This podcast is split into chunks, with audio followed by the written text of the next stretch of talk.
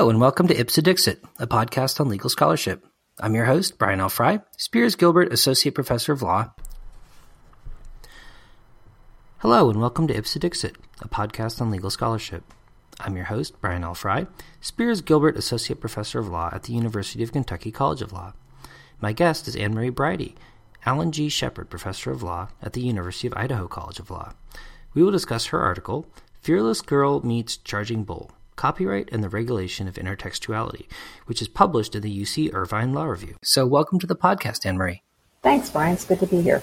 Yeah, so I I really enjoyed reading this paper because it picked up on a sort of weird quasi copyright controversy that was swirling around on the internet for a while. But I was wondering if for people who aren't familiar with the controversy, you could give them a little bit of background so they understand better the context of the conversation that we have. So, you know, Charging Bull, the sculpture is pretty well known, iconic sculpture in Lower Manhattan. But maybe you could talk a little bit about the the artist who made it and how it got installed.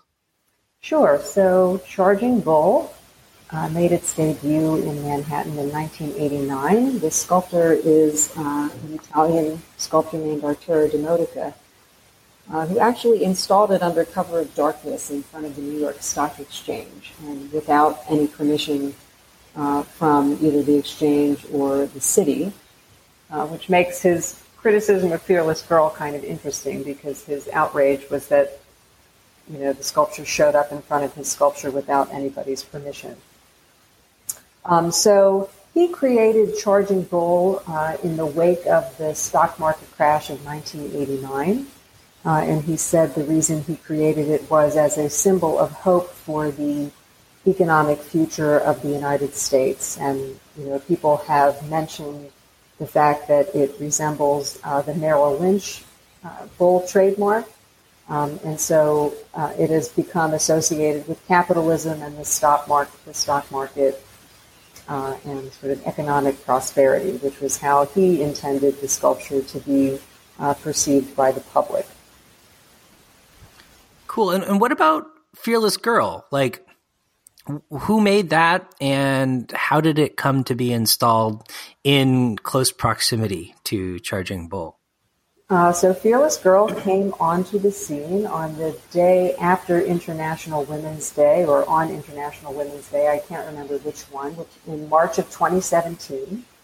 Um, and it was part of a kind of guerrilla advertising campaign undertaken by uh, State Street Global Advisors uh, in connection with the promotion of one of its uh, exchange traded funds, right? So it was the, I can't remember the name of the fund, but the fund was set up basically to uh, invest in companies that have good board diversity and that have a higher than typical percentage of women uh, on their boards. And so the idea was that uh, Fearless Girl, uh, which was uh, sculpted by a sculptor named Christine Visbal, uh, and the whole campaign was done um, in connection with the McCann uh, advertising company. Uh, it was going to be there for one week um, and was just sort of intended to drive a dialogue around issues of female inclusion uh, in corporate governance in Fortune 500 companies. Um, uh, so Fearless Girl actually did have a permit, or State Street did have a permit to install Fearless Girl uh, where they did. Uh, but as soon as Di Modica saw the sculpture there, uh, he decided he didn't like it, uh, and that he was going to try to use copyright law to get Fearless Girl removed from her confrontational position in relation to his work. Right. So so how about that? I mean, just as a doctrinal matter, do, do you think that Di Modica has a viable copyright or kind of para copyright claim? And if not, why not? So I don't. Um, and I should say, actually, that the entire controversy, you know, such as it was, is now moot because Fearless Girl was moved at the end of November of 2018. Uh, to a site near the New York Stock Exchange. So, you know, the entire episode uh, remains incredibly interesting to me as uh, a sort of exploration of the limits of U.S. copyright law. Uh, and it's interesting comparatively in terms of how U.S. copyright law differs from EU copyright law, especially uh, when it comes to moral rights. Um, but it's it's just kind of funny that now Di Modica has gotten what he wants, even though copyright law was not what ultimately gave it to him. Um, so, in terms of the of the copyright claims, he brought two claims. He brought some trademark claims, but those aren't that interesting to me. Um, he brought copyright claims under VARA, the Visual Artists' Rights Act, um, and he also alleged a violation of his derivative work right um, under Section 106 of the Copyright Act. Um, so I can talk first, I guess, about the, the moral rights claim. Um, and, sure. And I guess before I talk about that, it, it might be helpful to talk a little bit about how moral rights came to be part of the U.S. copyright framework. Um, so VARA uh, was passed sort of uh, following U.S. accession to the Berne Convention. Um, and, and, prior to that, there were no moral rights recognized in U.S. copyright law at all. Um, the basis for U.S. copyright law is, is economic rights, right? Is the idea that we want to give rights, uh, put copyrights into the hands of those who are best positioned to uh, publish and disseminate copyrighted works to the public. Um, so the focus in U.S. copyright law is very much on uh, economic rights and on alienability uh, of copyright in the interest of making sure that copyrighted works get disseminated out to the broader culture. Um, moral rights under EU law um, are more are much more robust, right? And EU copyright law really is centered on the person of the author in a way that U.S. copyright law is not, right? So, for example, in EU authors' rights, the focus is really on the work as a manifestation of the author's personality, right? And so you get moral rights under EU law where the artist, uh, you know, can control uh, the integrity of uh, his or her work. Um, and you get rights of attribution under EU law uh, that we didn't traditionally have in U.S. copyright law, at least not before Berne accession right? So under U.S. copyright law, as I said, the focus, you know, is more on the work as a way of promoting the progress of knowledge in the arts, which is what the, the Constitution tells us copyright should do.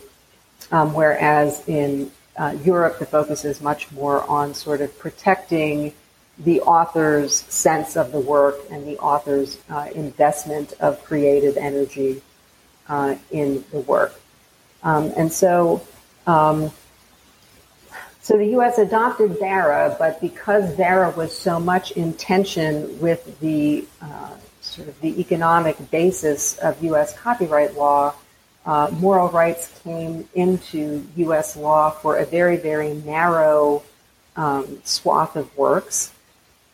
Uh, and the rights uh, were uh, commensurately also narrow for that narrow swath of works, right? So uh, one of the rights that right holders have under VARA uh, for works of visual art is the right of integrity. Um, and uh, under U.S. law, the right of integrity uh, is limited, um, and it protects only the physical integrity of a covered work and not its contextual integrity. Right. So Di Modica wanted to use uh, VARA and the right of integrity as a way of trying to control the meaning of his work. Right. Trying to control the way other artists could interact with his work and how other artists could encourage the public to see uh, his work. Um, and so he was he was sort of attempting to use the right of integrity as a way of policing the contextual integrity of his work, um, but that's really not something that uh, that VARA permits him to do. Um, and in addition, there's a, a presentation exception in VARA that exempts uh, changes relating to how a work is displayed uh, and how a work is lit. Because one of the things that um, that gallerists and and people who operated museums worried about at the time when uh, VARA was being considered um, for inclusion in the Copyright Act was whether the right of integrity, uh, if it was too expansively defined, would really prevent them from um, from putting together shows, right? Because it would give the artist potentially the ability to say, no, I don't want work, my work placed alongside the work of this other artist. Um, and so artists and gallerists were very much worried that uh, the introduction of the right of integrity, right, which protects against distortions and mutilations of uh, the work, would, would basically inhibit the work of uh, putting on art shows and, and selling works of art in, in you know, retail gallery settings. So, if I understand it, then the reason Di Modica wouldn't have a right of integrity claim under VARA would be because the installation of Fearless Girl didn't affect the object that Di Modica created. And so as a consequence, it couldn't possibly implicate the VARA integrity right in the first place because it didn't affect the physical thing. It, would it be the case that he might have had a more viable integrity claim under EU law, do you think? Well, I think so, because I mean, you know, under EU law, I think under French law, for example, uh, there is the right of integrity extends to excessive criticism of a work, right? So the, work is protected from excessive criticism, and there are also, I think, provisions in EU law in some EU countries that protect uh, contextual integrity right? And that, that allow the artist greater control over the meaning of the work and that don't limit the right of integrity just to sort of physical alteration or deformation or mutilation of the work. I mean, even in U.S. law, had there been a kind of temporary physical modification, that would have been that would not have been enough to state a claim under VARA. So, for example, I think one of the examples that, that there is in the legislative history of VARA is that, you know, if you put Christmas lights on a work that was displayed in the public, that would not create a right of integrity claim. Ah, I see. So in in your paper you talk uh, significantly about sort of the concept of the author and how the conceptualization of the nature of the work can also affect the concept of the author. And I was wondering if you could talk a little bit about that here. I mean, does this economic versus moral rights conceptualization of the sort of uh, the way that copyright works does it affect how how people conceptualize the author as well and the relationship between the author and the work?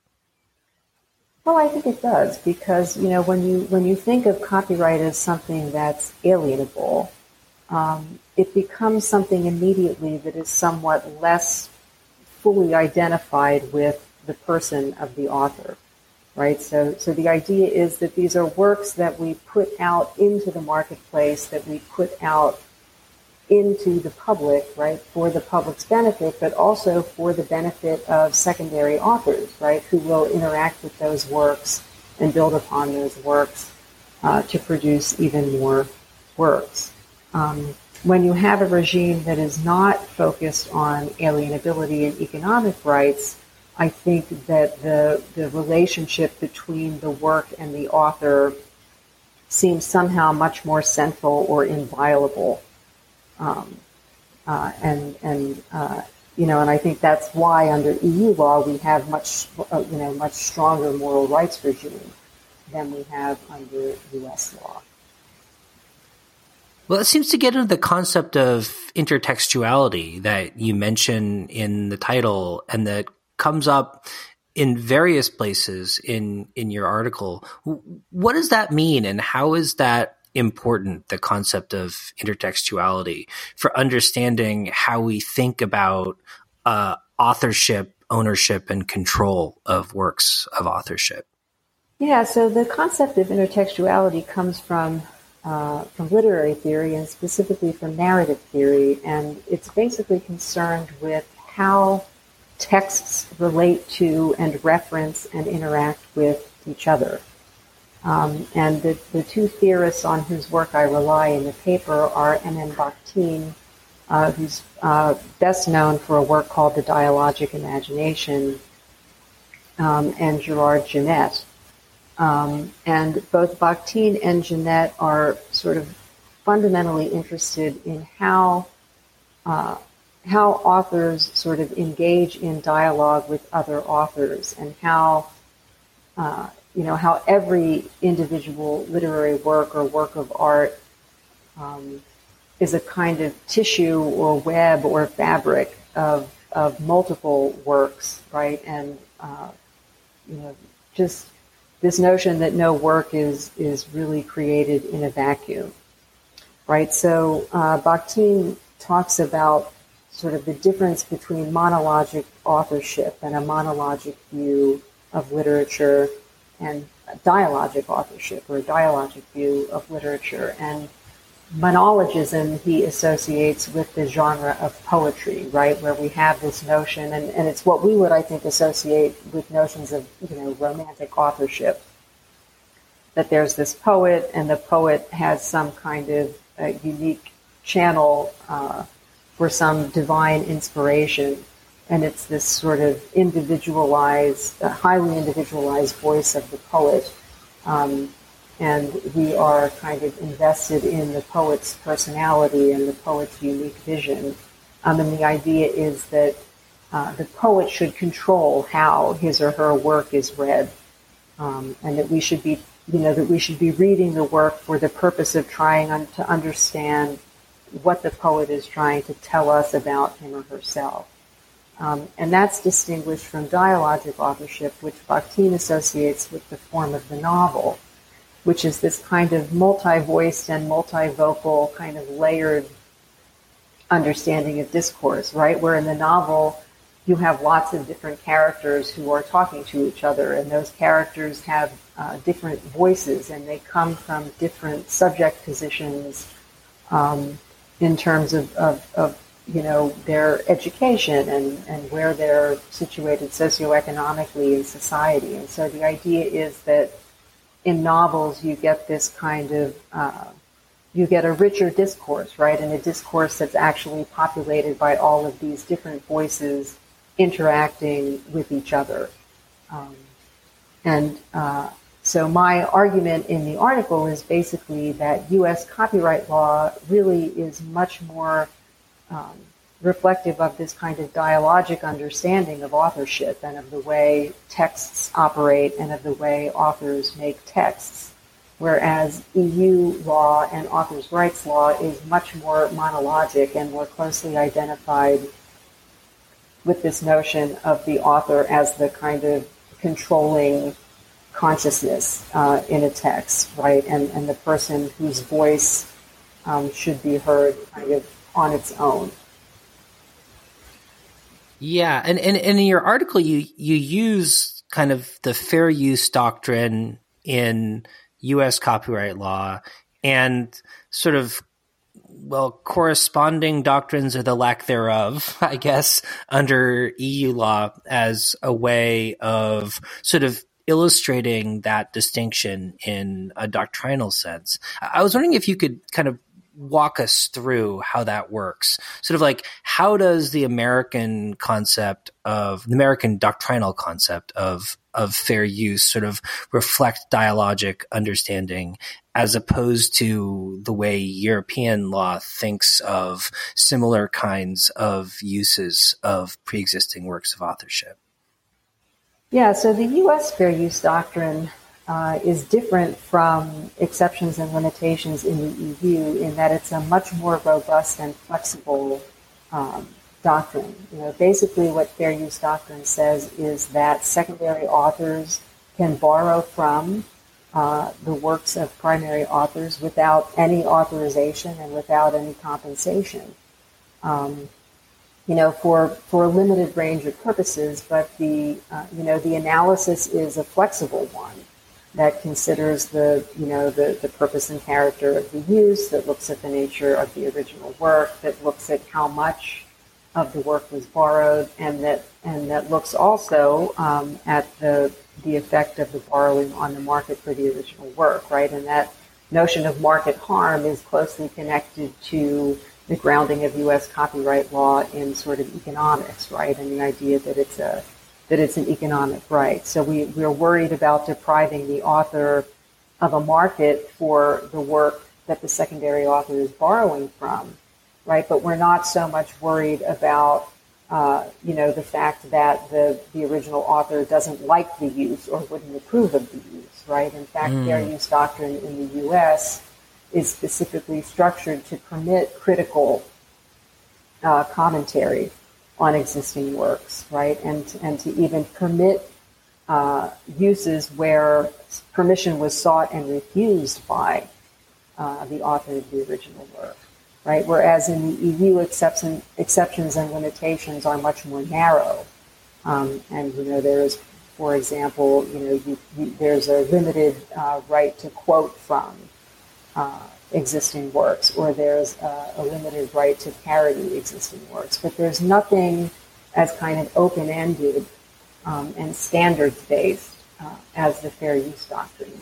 And you know, I've argued that that, that broad fair use doctrine uh, is is is one of the ways that we know that U.S. copyright law is intended to promote dialogue, right? And and is sort of understanding of the fact that the way culture moves forward uh, is when works build on each other and when artists are in active dialogue um, with other artists who are both their contemporaries and also other artists who came uh, before them.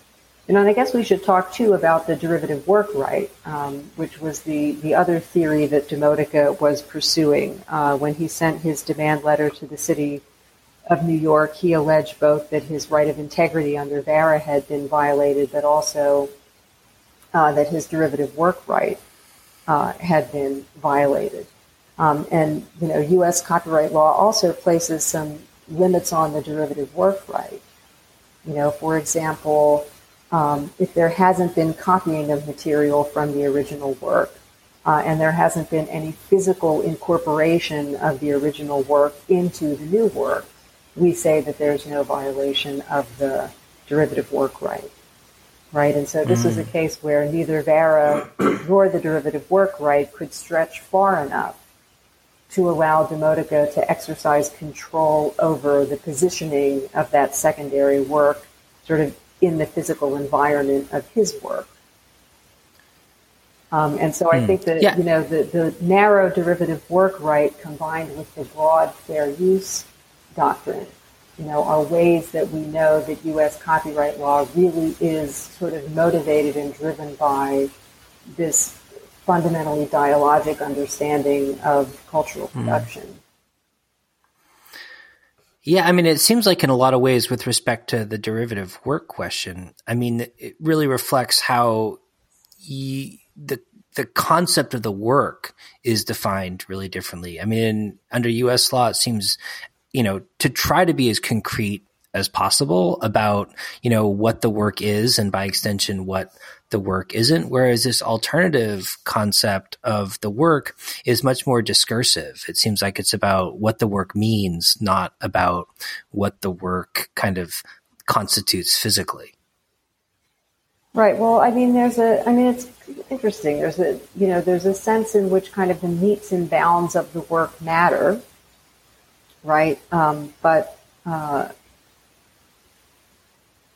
you know, and I would say they matter under U.S. copyright law, but under U.S. copyright law, the interesting thing about the nature of the copyright in the work is that copyright is kind of, I tell this to my students, copyright is unevenly distributed in any given work, right? Because every work mm. U.S. copyright law recognizes is uh, is sort of an agglomeration of copyrightable and uncopyrightable elements, right? And so, copyright mm. U.S. copyright law protects the work, right, as this holistic thing, right? But in reality, when it comes to, for example, determining whether somebody's work has been infringed, uh, you know, the instruction is that the courts require us to filter out the unprotected elements of the work, right? Uh, so that, that all that is left behind in theory anyway is, is the is the part of the work that is original to the author who's claiming uh, that his or her work was infringed.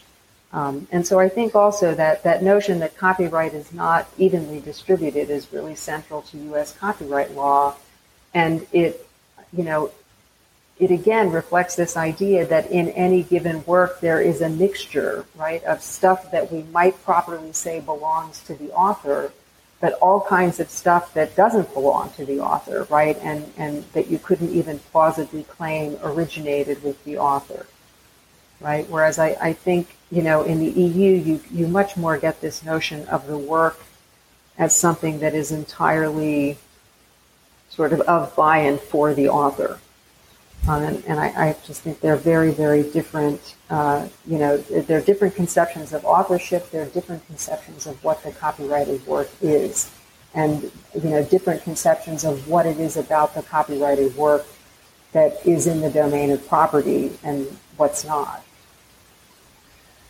Yeah, and so, so just to shift back to your discussion of you know intertextuality and the kind of monologic, dialogic distinction.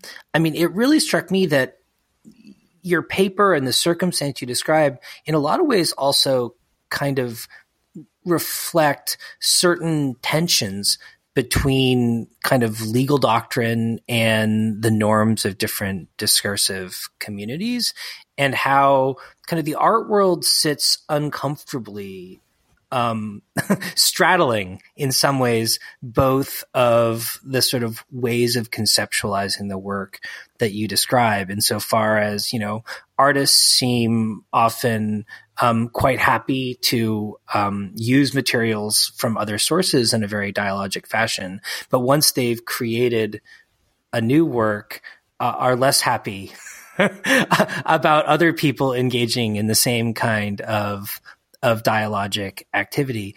And I wonder if, you know, how we should think about that tension between what the law does and how different communities seem to think about what what they want or what they think should happen or what their expectations about meaning making and use are. It's a hard question. I mean, it's like sort of dialogue for me, but not for thee. I mean, one would hope, I guess, that artists would be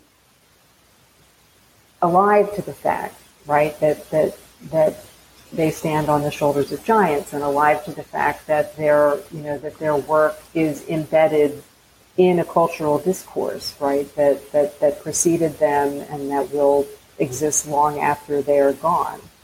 Um, and you know, I, am not sure what to what to do about that tension, you know, because it, it, it, it seems wrong-headed for an artist to act as if his or her work is completely original, right? It, it seems that there's no artist that would say that.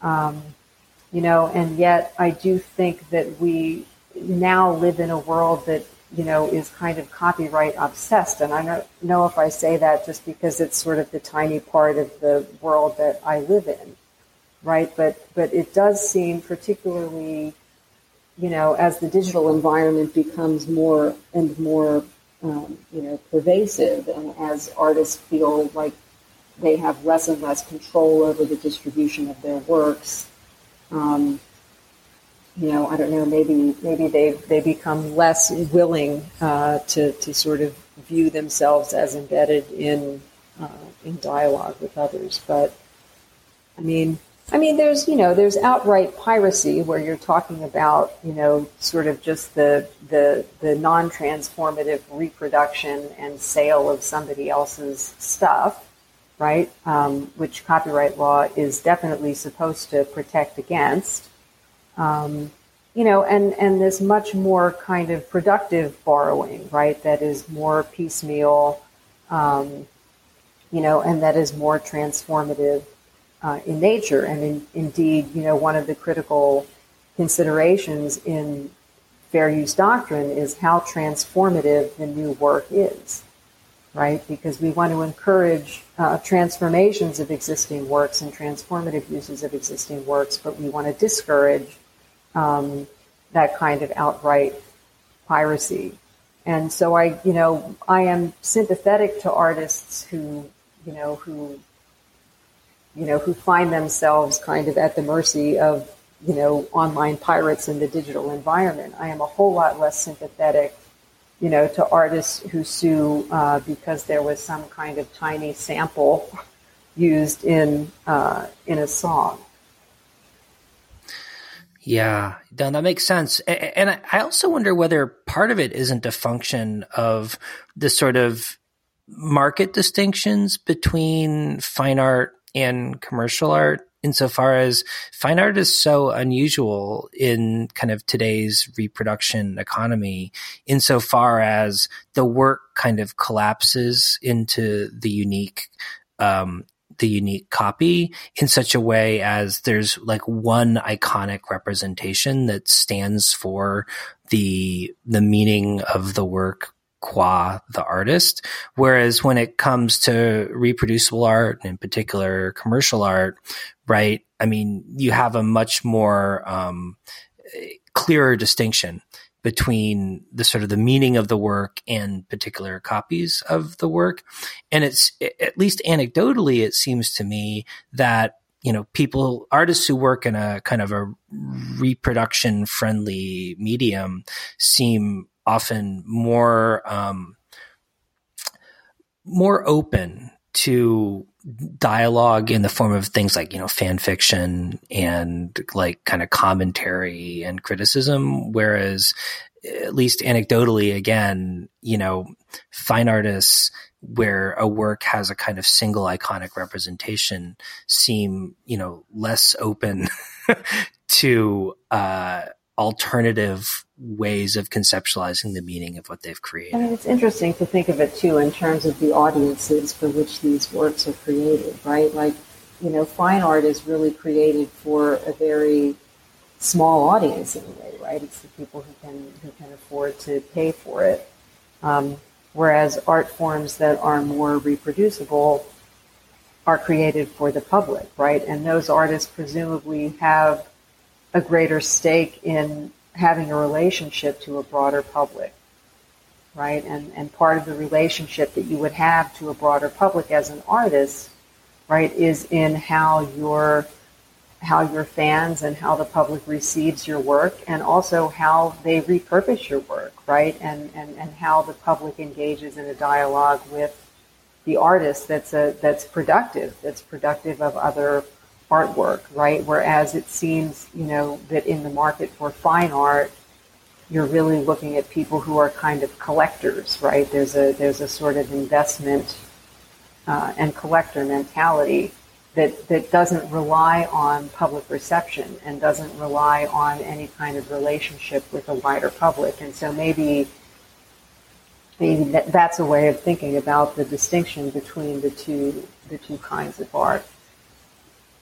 I mean, it's, it's, it's just, you know, it's interesting to me too to see artists kind of evolve over time in the way they think about this stuff. And I've been thinking more recently about Banksy and, and how Banksy seems to be transforming from this kind of street artist who had no use for copyright and, and, and didn't really think about the market for his work. Uh, sort of evolve into this person who does these uh, kind of showy, performance art things at auctions, you know, where his work spontaneously shreds itself. Um. You know, and I guess artists even evolve over time and, and, and grapple with their own relationship to fame and, and profitability. And that, that might change the way they conceptualize their work, right? And the, and the, and the ability or the right of other people to engage with, with their work. Yeah, no, that makes a lot of sense. Well, I, I guess in closing, Annemarie, I, I can't help but ask you about, you know, famous recent developments in the Fearless Girl controversy. Um, I was just wondering if you could briefly mention what those are and say if you think they shed any light on the previous controversy or are they just a totally unrelated but amusing sort of new um, new sideshow.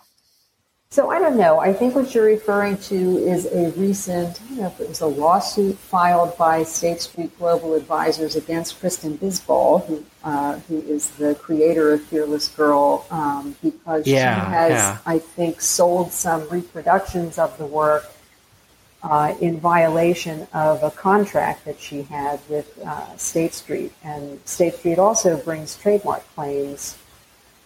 I think in the case and interestingly, they don't bring any copyright claims. And so it's hard to know what to say about the nature of that dispute uh, without a copy of the contract. It really makes me want to see and better understand the circumstances under which Visbal created that work for State Street, right? Because it, it seems like from uh, you know what I've been able to uh, infer uh, about the relationship that she was permitted to make reproductions for some purposes but not for others and um, so I don't know what to I don't know what to say about that. It seems like uh, like maybe Kristen Visbal is is is uh, feeling a little bit of the pinch that uh, Di Modica felt right when he thought he wasn't getting his due as the as the as the creator of the work. Um, and it seems that she wants more range of motion, right, and more authorial prerogative uh, than than the contract that she has with State Street gives her. Right? I mean, it, it, it can't have been. I mean, obviously, it wasn't an employee work made for hire because she wasn't their employee. It can't have been a statutory work made for hire as a commission work because I don't think sculpture's on the list of works, is it? Like nine kinds of works that can be statutory works made for hire. Um, and so maybe she assigned the copyright to State Street when she created the work, or maybe they took some kind of license uh, from mm. her. I mean, I don't know if you have any intuitions about how that went. No, not at all. I just it it's it just seems amusing to me, you know, in this in the context of this kind of monologic, dialogic point that you make that it's like, you know, it works both ways and, you know, you, you, you can't have it be dialogic when it's convenient and monologic when it's convenient. You're sort of you're sort of stuck with legal doctrine, um, looking at the the nature of copyright protection in one way or the other. Pretty much. I mean, I, I, I guess you, you can't have your cake and eat it too, right? You, you can't uh, you, you can't be the, the one who is uh, engaging in the unwelcome dialogue uh, and then turn around and be the person you know who, who wants total control over uh, over your own work. cool. Well, thank you so much, Annemarie. It's been really fun talking to you about your paper. Great. Thanks for having me. It's fun.